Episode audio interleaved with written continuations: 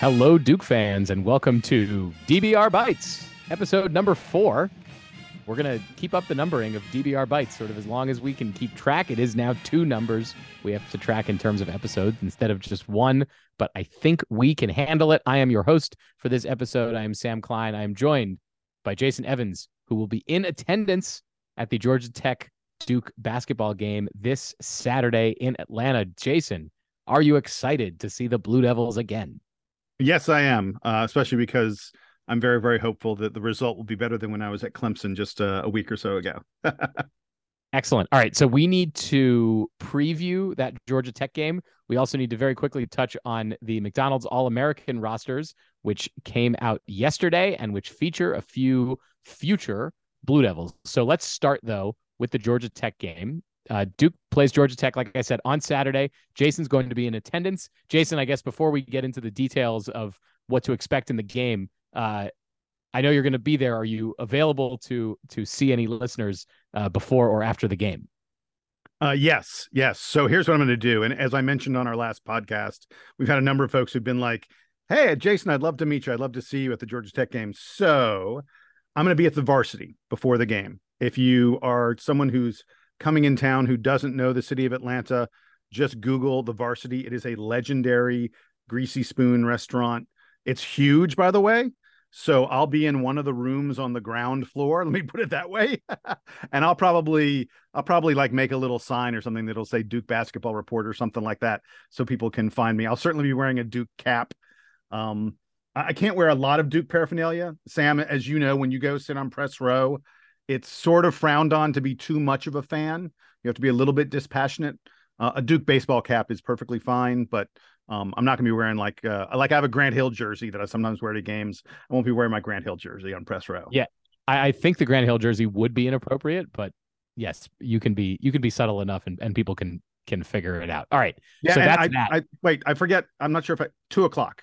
Two o'clock. The game starts at three. I'll be at the varsity at two o'clock enjoying a chili dog and a chili burger and a peach pie. Sam, have you ever had a varsity peach pie? No, but uh oh. sounds like a good way for me to fall asleep during the second half of the game. No, dude, legendary. Fr- deep fried peach pies at the varsity are like, uh, chef's kiss. They are like one of my favorite things in the world to eat. Um, by doing this, my wife cannot tell me I can't have one because she won't be there to stop me. So I'll be enjoying my peach pie at the varsity at two o'clock, probably till around two thirty or so. Then I'll head over to the game. It's easy walking distance from one to the other. But um, anyway, uh, if there are any DBR podcast listeners out there attending the Georgia Tech game, come on by the varsity, find me and say hi, and we will connect and all that other fun stuff. Great. Okay. So on to the actual game. When we previewed the Virginia Tech game, we said Virginia Tech is on this losing streak, and we really hope that it doesn't end uh, against Duke. We hope that Duke is able to continue Virginia Tech's losing streak. Obviously, that did not come to pass. I am going to issue the exact same intro to this Georgia Tech game, which is Georgia Tech is coming in on a six game losing streak. They are merely one and nine in ACC play. Jason, how likely is it that Duke is going to uh, continue Georgia Tech's losing streak, which was most recently extended by Clemson just last night uh, in Littlejohn? It was a blowout victory for Clemson. How likely is Duke to continue that against Georgia Tech?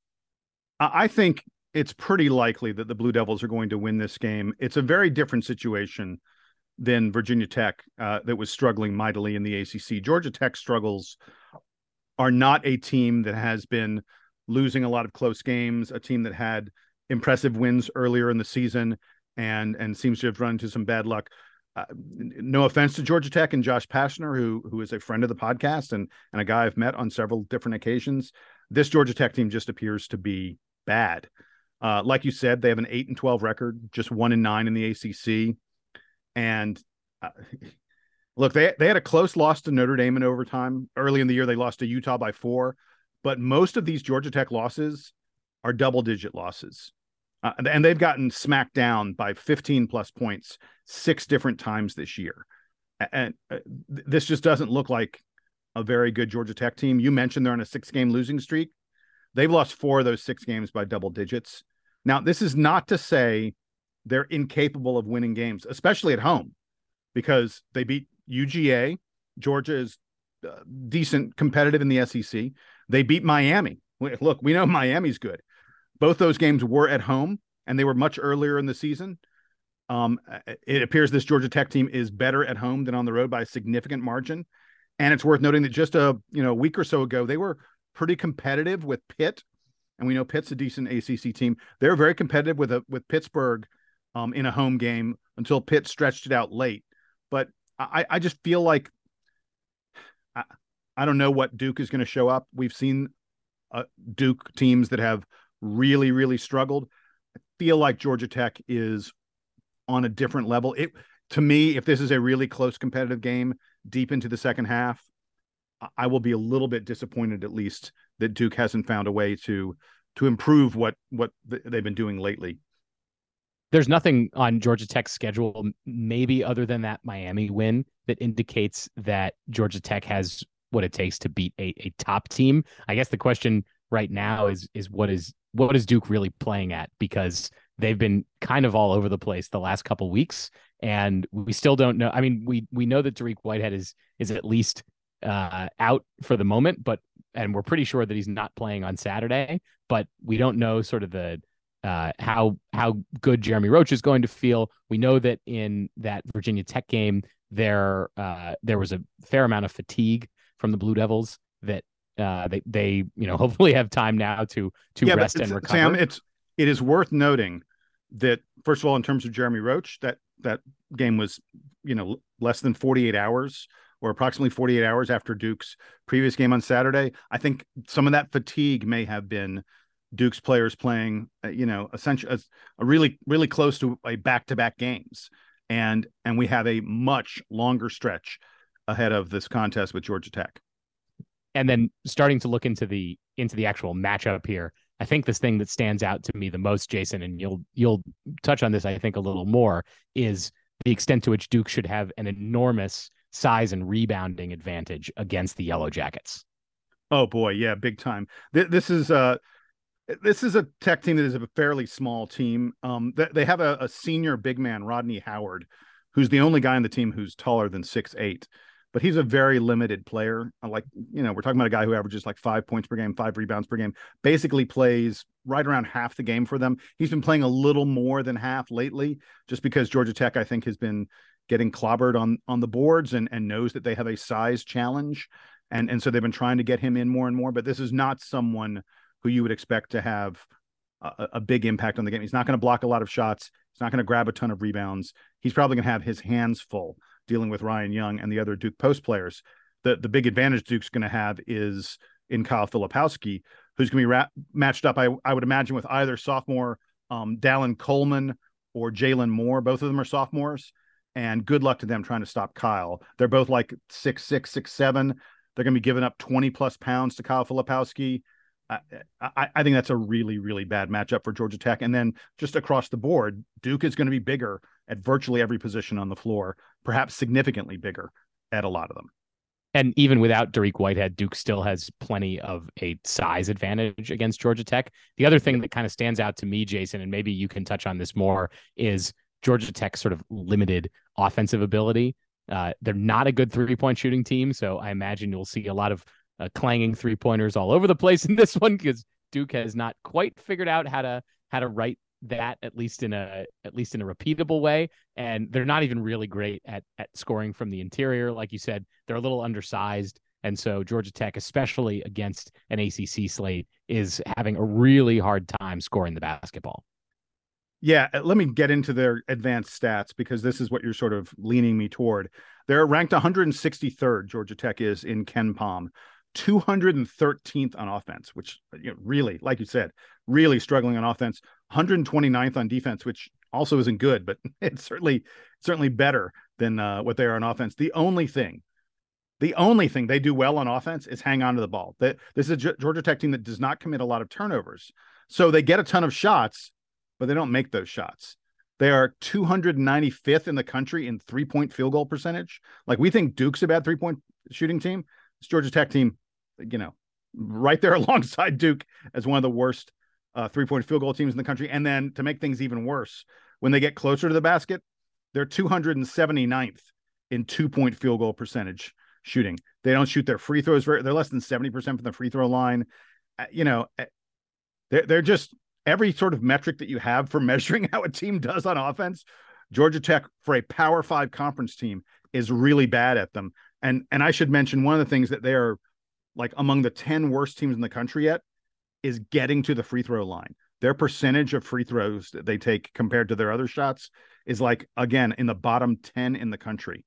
So uh, you know, uh, they just don't they don't score in easy ways, they don't score in difficult ways, they don't score a lot. Um, on defense, the one thing they do is they protect the three point line pretty well. Their opponents hit just under 31% of their threes in the season, which is, you know, a really good number for a defense. The problem for Georgia Tech is Duke. Duke's not going to be relying on the three point line a lot. We've we've talked all season about the fact that Duke's not a great three point shooting team, and uh, the, the, only other thing that Georgia Tech does well on defense is they they block shots fairly well, um, but they play at a slow pace. I expect this to be a really low scoring affair, and uh, you know uh, this Georgia Tech team.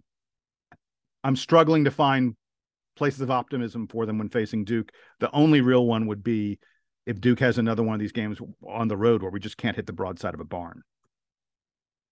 The other challenge that Josh Pastner's team has this year is something that that is similar to Duke, other than the three point shooting, is the lack of experience in their roles. You see a Georgia Tech team with a lot of transfers uh, who are relatively young. It's not like it's it's full of of grad students, and the returning players for Georgia Tech are all playing much bigger roles than they have in the past. So if you go look at like the the top minutes getters from from last season on Georgia Tech, almost none of them are are still in Atlanta uh, playing for Josh Pastner. So this has been a just ongoing challenge for him this year is how to figure out how to use the lineup that he has this season, which is so different. Well, Sam, you may recall a few years ago, it was like three or four years ago, we interviewed Josh Pastner on this program. Folks, if you haven't heard that interview, a lot of what he has to say are things that would still apply today. And one of the things I vividly, vividly remember Josh Pastner saying to us was, we need to get old and stay old, which I thought was a really, really interesting comment from him. He was saying that, look, he can't compete with Duke and UNC and the, you know, the stud freshmen. So his teams need to rely on guys who are more experienced and a little bit older. And when he won the ACC title a couple years ago, that's what they did. They had a team that was just loaded with guys who were, you know, at least in their third year, many of them in their fourth and even fifth year of playing college basketball. And that's just not the case, as you alluded to. That is not the case anymore. They are mostly sophomores. So they're not old. You know, I'm sure in a couple years they'll be old again and they'll probably be very competitive again. But this year, they are absolutely not old, and as a result, they are really struggling to keep up with other teams in the ACC. So that's the Georgia Tech game that will be played on Saturday. Uh, like we said, Jason will be in attendance, so make sure you, uh, if you're in, if you're going to be there, uh, go find him and and bother him for a few minutes, which is great. And we, Jason, will look forward to your report from that one. Uh, and then, of course, we will recap that game after it happens. Not sure if we'll get to do that immediately following Saturday or if we needs to wait till Sunday. But uh, hopefully, it's not eventful enough that that we feel compelled to do it immediately. Sam, there are two other really quick things I wanted to mention regarding this Georgia Tech game. The first one is, uh, as we as we've heard, you know, we know Dariq Whitehead, a, I guess we don't know it for a fact. There's no way Derek White, but there's no way Dariq Whitehead is going to be playing on Saturday. We don't know how long he's going to be out. On the last podcast, we were all very, very pessimistic. There's been some rumors, I would call them, that maybe Dariq Whitehead's injury isn't as bad as initially feared. That you know that maybe it's not something like a torn Achilles, and that he may make it back at some point. We have nothing confirmed about that, but I just want folks to to know that's a possibility still, which is great news for Duke. But the first thing I want to look at is how does Duke's rotation change with no Dariq Whitehead? I think it's easy to see Jeremy Roach slipping back into the starting lineup. That was almost to be expected anyway. But the question is, what does it do to the guard rotation? Maybe does this make room for Jaden Schutt? Perhaps a little bit. I mean, Jaylen Blakes has also been banged up with the with the mask and the nose. There's a possibility there that we, we maybe we begin to see a little bit of Jaylen Blakes against George. Uh, sorry, not Jaylen Blakes, Jaden Schutt against against Georgia Tech. So that's something I'm really looking forward in this game.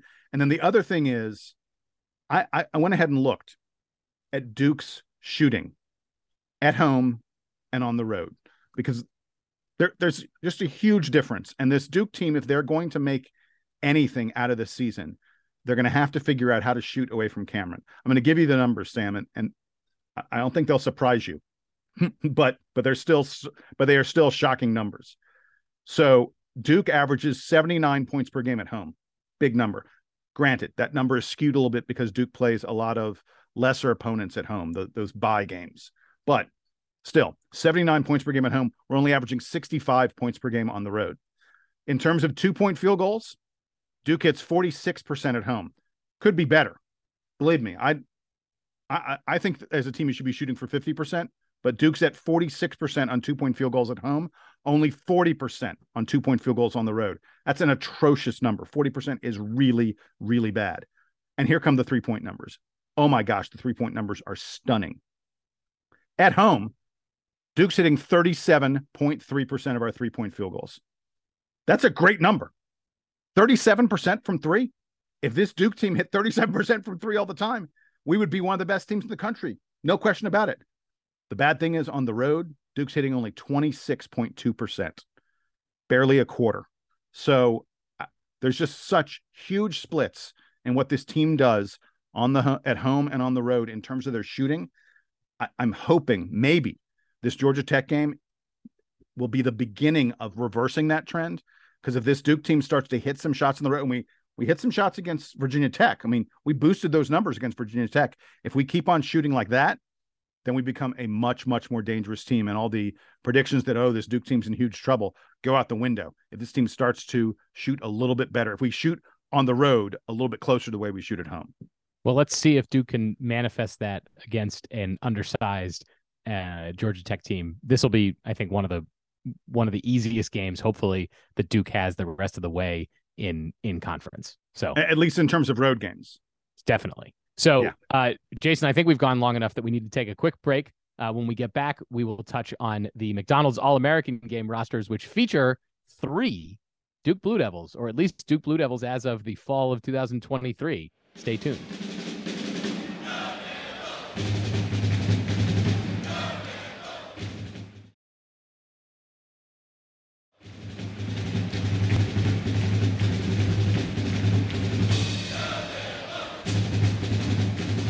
All right, we're back, and we need to, Jason, quickly touch on the McDonald's All American game, which, uh, among others, is going to feature three incoming Blue Devils. Mackenzie Mgbako, Sean Stewart, and Jared McCain are all going to be uh, on the team. Uh, Mgbako and, and Stewart are playing for the East team. McCain is playing for the West team. There are two other uh, Duke recruits coming in next year who did not make the McDonald's All American game. TJ Power is not eligible for this game. He is a fifth year. Uh, Caleb Foster, Jason, do we want to say that Caleb Foster is the is the snub here because he is eligible yeah. for this game and and according to the composite rankings, he's one of the top 20 recruits in the country, but he is not on the roster for the McDonald's All American game. Do you want to start with him? Yeah, sure. I, there, there's little question that Caleb Foster he's the highest rated player who didn't make the McDonald's All American game, and a lot of people looked at the roster and were like, how, how on earth does Caleb Foster not not make it into this game? I mean, the reality is, I think they felt like they had to pick Bronny James. I and by the way, I don't blame Bronny James. He didn't do anything wrong. He's incredibly famous, and uh, everyone wants to see him. I'm sure that the ratings for the McDonald's All American game will be far, far better with him in it than they would have been without him in it. And let's not forget, the game is televised there you know the attention that the game brings to the players and to McDonald's and to ESPN and everybody it, it matters. So I think they kind of had to pick Bronny James and they had to leave someone out. They decided to leave Caleb Foster out. It's not that big a deal. Caleb Foster will get to play in other high school all-star games. There are several of them now that have a lot of the same players sort of shifting around in them. I mean like look last year Kyle Filipowski was also a fifth year guy so he wasn't able to participate in or sorry he wasn't a fifth year guy but flip was the guy who was sort of the guy who was um who was snubbed for the mcdonald's all-american game. And people were like oh how could you do that to flip? He ended up playing in other all-star games against the same players. So it's not that big a deal. We'll still get to see caleb foster performing against these top players. I i, I just don't i can't get upset about it. And which if any of the blue devils the, the future blue devils are you most excited to see uh, either in this game or or on this uh, All Star circuit at the end of the season. Mgbako, remember, is the is kind of the biggest recruit that that Duke has uh, coming in, at least the the highest rated. But any of them that you're particularly excited to see in this environment? It's a cop out to say I'm excited for all three of them. I think I'm most excited for Jared McCain. It feels to me like Jared McCain is the guy who has elevated his stature and his ranking the most over the past um, you know six months or, or, since last summer since he committed to Duke.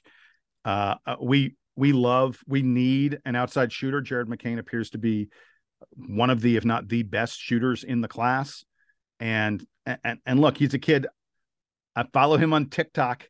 He's a ton of fun on you know, he's got millions of followers on TikTok. He's just a a fun kid with an effervescent personality. I think there's a decent chance he may be at Duke for more than one year, and and we love to hear about that. So I think I think Jared McCain's the guy. I'm I'm interested in seeing how he does, you know, with that outside shot and with his scoring ability against other elite high school players, because sometimes what guys do in high school doesn't translate well to the college level. really? Who? I mean, do we have any recent examples of that? Oh yeah. Hey, uh, look, in the McDonald's All American game last year, I went back and I looked up the stats. The best player in the game was Cam Whitmore, who went to Villanova. Uh, the other top performers in the game were Mark Mitchell, Dariq Whitehead, and Keyonte George, who went to Baylor. Look, th- those guys have all been good this season, but other than maybe Keyonte George, none of those guys are going to be all conference players. I'm not sure any of those guys are the best player on their. I, I know for a fact Cam Whitmore's not the best player in Villanova. Mark Mitchell, Dariq Whitehead are not the best players on on Duke. Um, again, Keyonte George, maybe a little bit, but uh, the other thing is the two worst players in the game last year, the two worst players in the McDonald's All American game, like barely scored at all, didn't play a lot, had no impact on the game, were Brandon Miller and Grady Dick. Brandon Miller is probably going to be the SEC player of the year, plays for Alabama, is having an incredible season. And Grady Dick is a ridiculous shooter for top 10 ranked Kansas.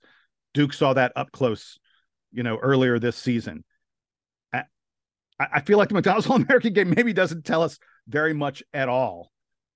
So you know, so you'd think it's the McDonald's All American game is really more for fun than it is uh, for for projecting sort of who the stars of college basketball yeah. or or even of the of the G League are going to be next season. Yeah, because so. these these All Star games they don't have enough practice to really get to know each other and do things in a very sophisticated kind of way. I, I talked about the fact that Kyle Filipowski did not play in the McDonald's game. He played in some of the other All Star games last summer and didn't look that good.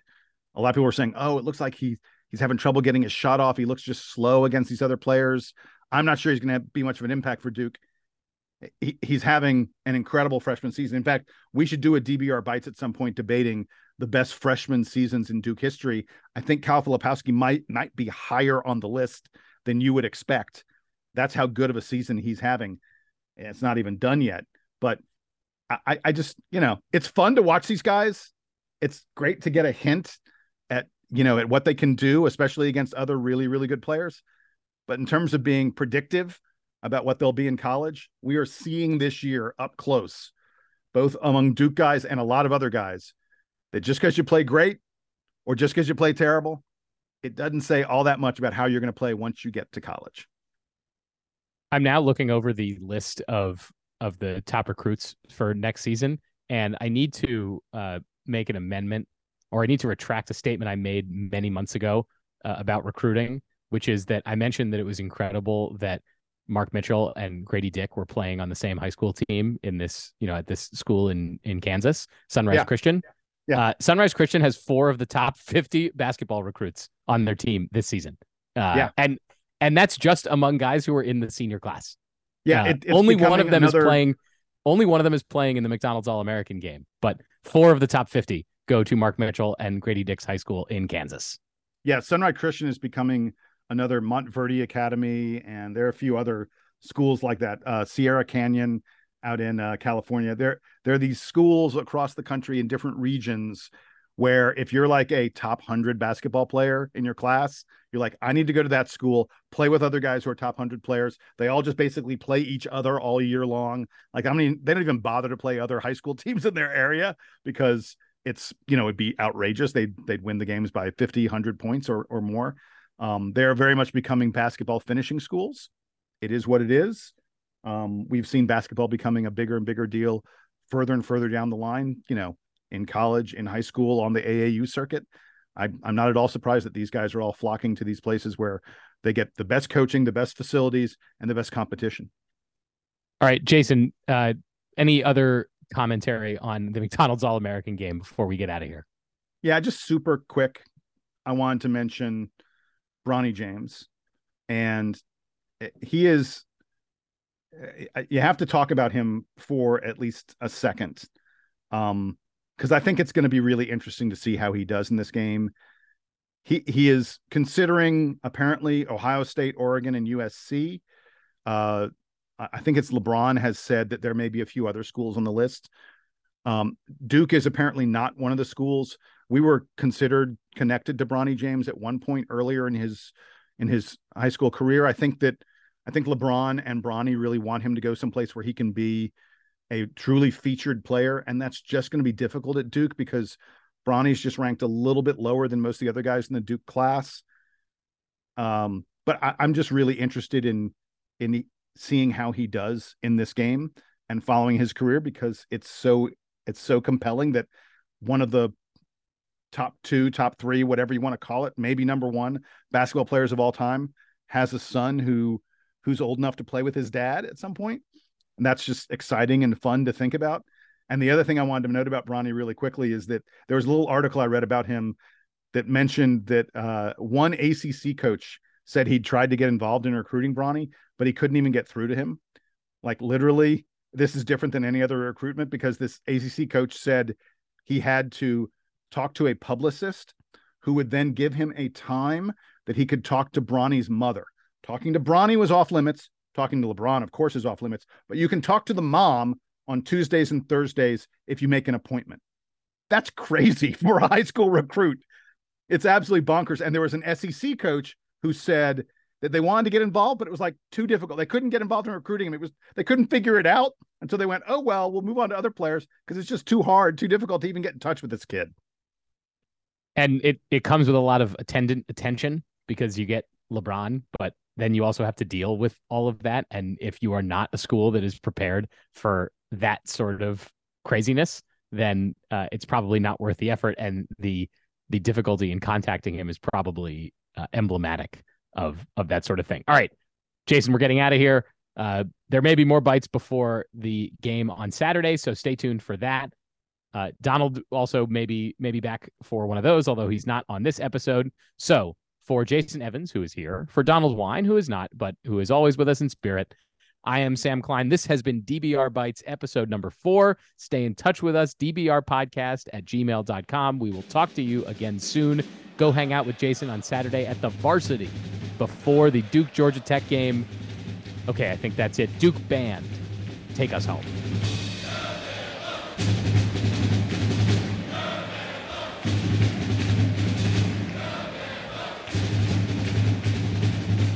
Do you find that your KenPom subscription logs you out like every time you walk away from the damn computer?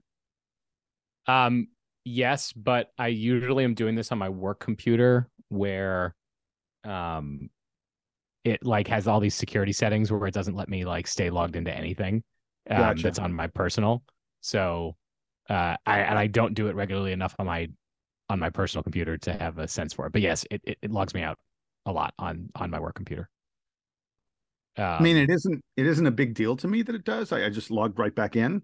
Yeah, but I do notice that I'm, that like the literally. Most, yeah, the most annoying thing on on the work computer is that it doesn't autofill passwords, so I have to go to my like password list to copy it in every time. It's like I oh. remember I know our KenPom password because it's like actually a logical password, but like I usually just have, you know, Google suggest a crazy password for everything. So right. I don't know any of my passwords. So if I'm ever like, oh, I want to look at like, you know, whatever, if I want to like buy a plane ticket while I'm on my work computer, I have to go get my, you know, Southwest Airlines uh uh password and then copy it in, blah blah blah. So I'm like no fun.